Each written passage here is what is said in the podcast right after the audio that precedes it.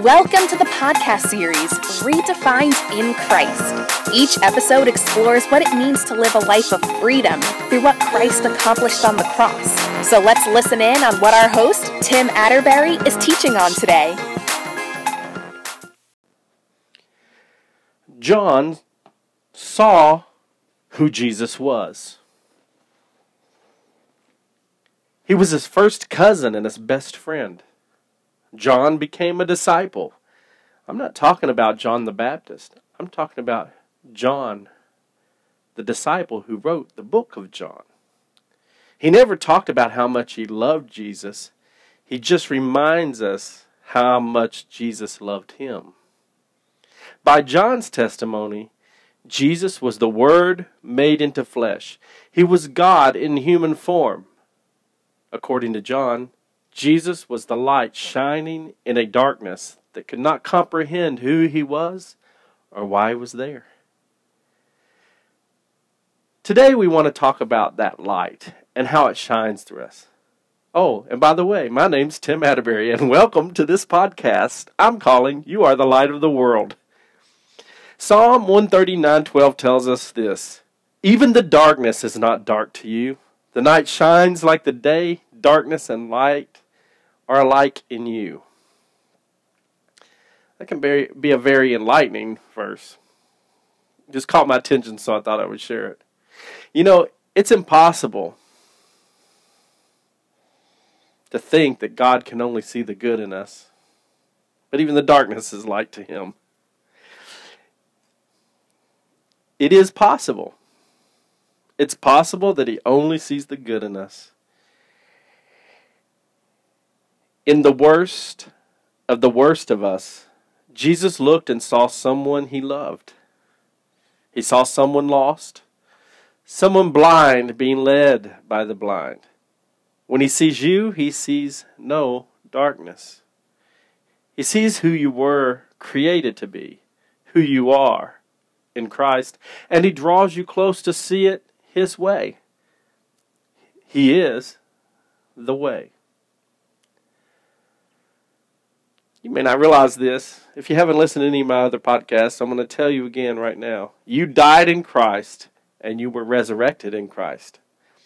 The problem arises when we don't believe this to be true. It's called darkness. It is disobeying the call of God, who commanded that men everywhere should be saved. We are made complete in God by his grace. We partake in his divinity, and although our flesh has not yet been resurrected, our spirits have, and we are justified, made free from sin, but the death, by the death and the resurrection of Jesus Christ. God is complete. What does this mean? Well, simply put, he lacks nothing.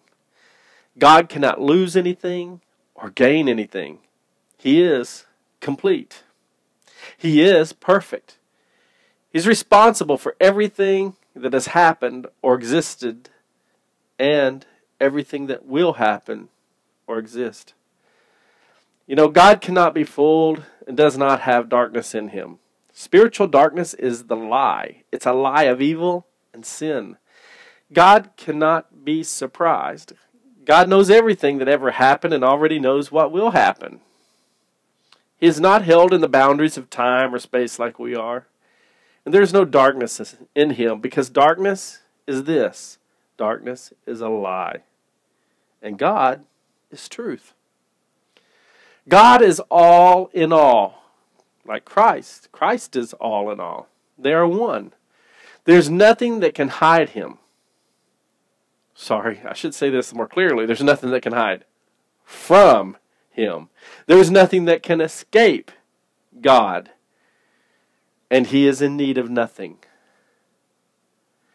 Where he shines his love in this world, darkness is not acknowledged by him.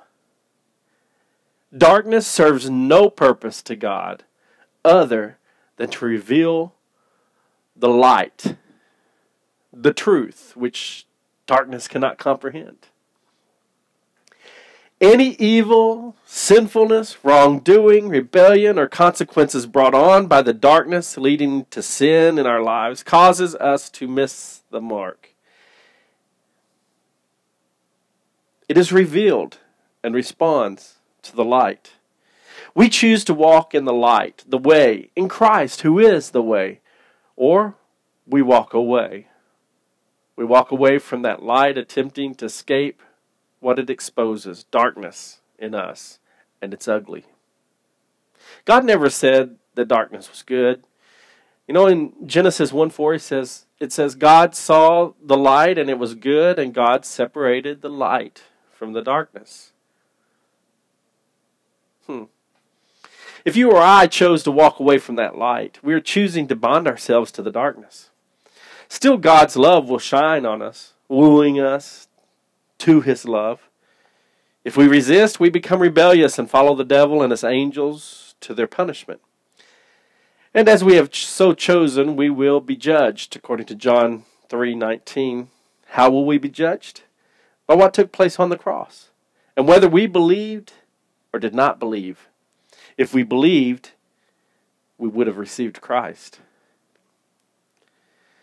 We were blinded by sinful nature. We are victims of that evil, and as many victims of many things we are, we choose to love that evil more than we love God. That's how it happens. It's so blinding, so magically mesmerizing.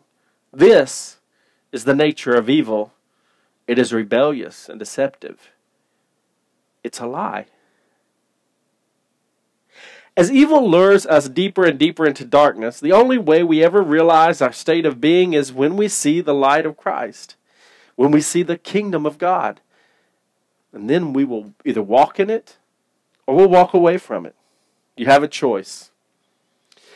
And others will know if you are a child of the light or of the darkness by your behaviors. These behaviors expose the heart, and the heart is either ruled by evil or by Christ in you.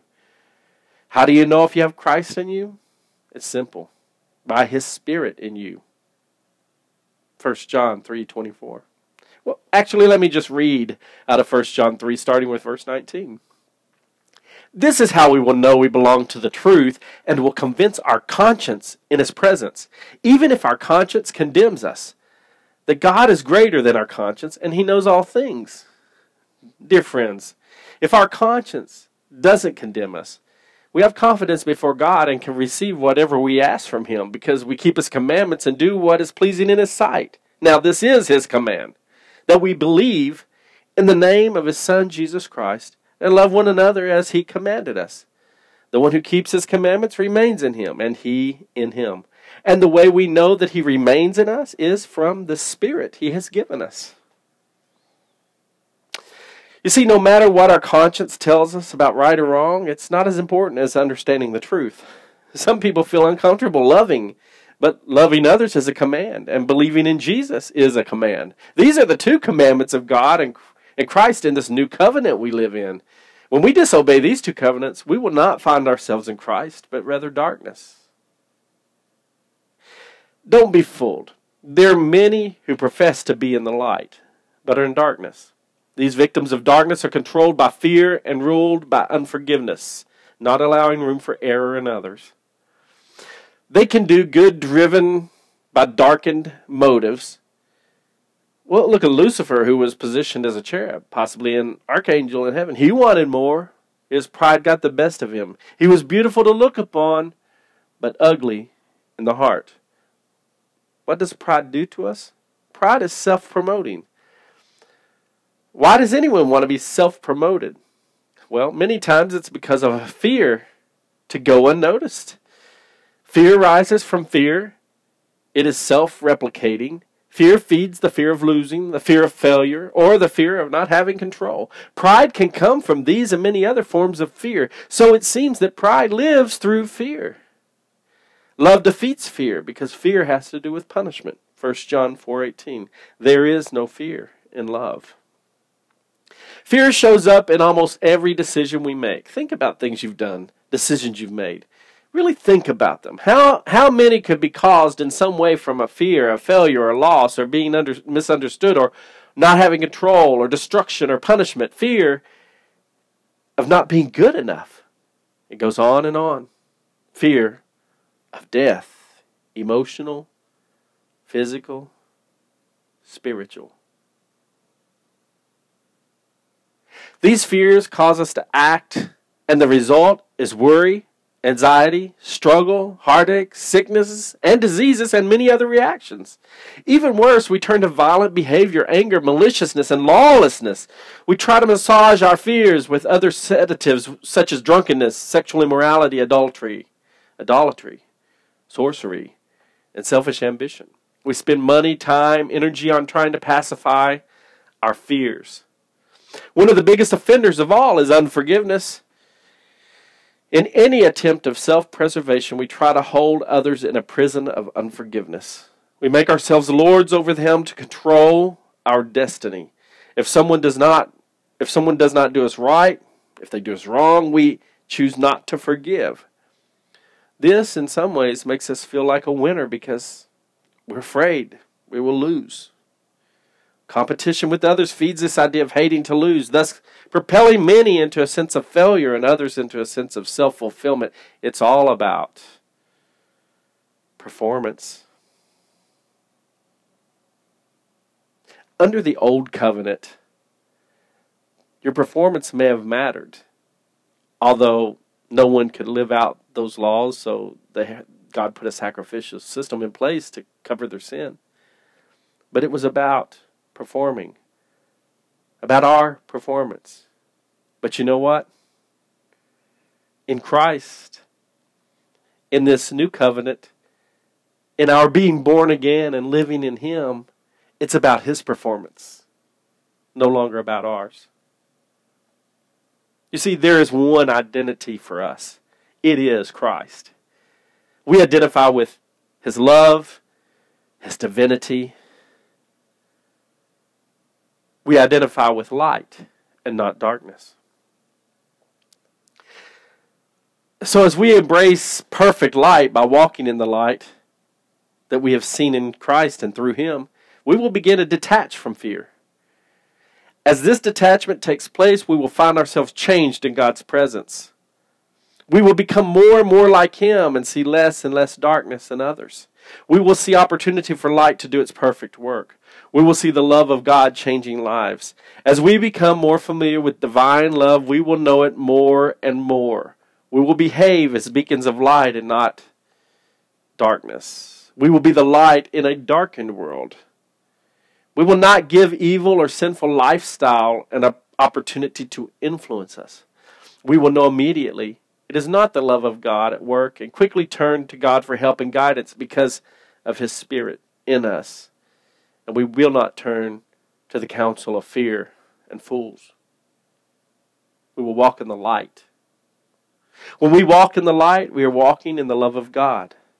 And as you know, from every podcast that I share, I always tell you this, that faith works through love.